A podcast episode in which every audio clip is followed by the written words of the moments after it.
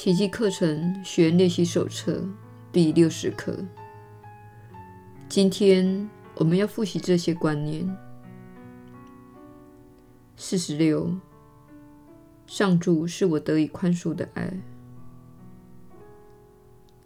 上主不用宽恕，因为他从不定人的罪。凡是本身无瑕可指的，不可能去指责别人。凡接受了自己纯洁无罪的人，不会看到任何有待宽恕之事。然而，宽恕是帮我认出自己纯洁无罪的媒介。它反映出上主对世人的爱。它会将我拉到天堂边缘。让上主的爱能触及我，将我提升到他那里去。四十七，上主是我得以信赖的力量。我不是靠我自己的力量宽恕，我靠的是上主在我内的力量。只有在宽恕之际，我才会忆起他的存在。当我开始看见时，便会从世上认出他的倒影。我宽恕一切，因为我感受到了他在我内澎湃的力量。于是，我逐渐忆起了那个圣爱，纵然我以前有意将它忘怀。他却从未忘怀过我。四十八，没有什么好怕的。当我能够看见世界的真相时，它在我眼中是多么安全无疑啊！它和我此刻心目中的世界不可同日而语。我所见到的每一个人及每一事物，都俯身祝福着我。我会在每个人身上认出那一位既亲密又神圣的道友。我已宽恕的世界，世界也宽恕了我。我还有什么好怕的？四十九，这一整天，上主之声不断地向我发言。上主之声无时无刻不在呼唤我宽恕，只为了拯救我。上主之身无时无刻不在指引我的思想，引导我的行动，并带领我的脚步前进。我笃定地向真理迈去。除此之外，我无处可去。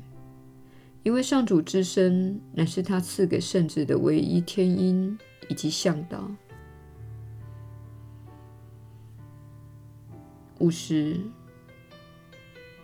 上主的圣爱支撑着我。只要我聆听上主的声音，他的圣爱便衬托着我。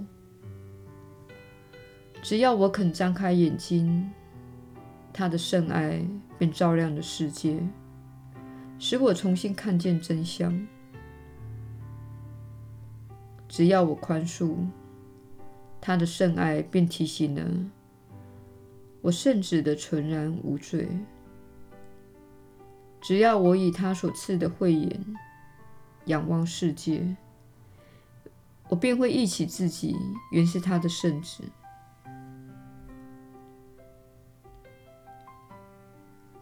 耶稣的传导，你确实是有福之人。我是你所知的耶稣。当我们沿着这条路走时，你会遇到一些绊脚石。这些绊脚石乃是指派给你的课题，作为你这一世要处理的重要问题。现在有许多人正面对着许多世以来的问题，这是你之前所忽略或是还无法掌握的问题。然而，他们在这一世当中出现，这正是许多人在人生的这个特定阶段非常艰辛的原因。因为在你出生之前，你决定你要面对尽可能多的事情，以清除尽可能多的障碍。这是基于各种不同的理由，我们不在此时的这一刻当中加以说明。但是我们希望你知道，当你被路上的其中一个障碍绊倒时，你拍去尘土且爬起来，便看一看使你跌倒的迷惑的人的陷阱。此时，我们希望你不要感到悲伤，或是生自己的气。我们不希望你说：“我是个差劲的袭击学员。”因为我无法应付这些特殊的情况，它跟我的母亲、父亲、我的身体、我的食物、我的瘾头，或是我的怨乐有关。不论你今天或是昨天无法应付什么事情，我们希望你宽恕自己，并告诉自己：啊。这正是我在这里的原因。我不知道如何处理这种情况，我不知道该如何做。我为什么要因为一个孩子拼字母拼错了而攻击他？我为什么要因为一个学步中的孩子跌倒而攻击他？我不会这样做，因为我也不会对自己这么做。因为我还在学习认出我心中缺乏爱心的观念。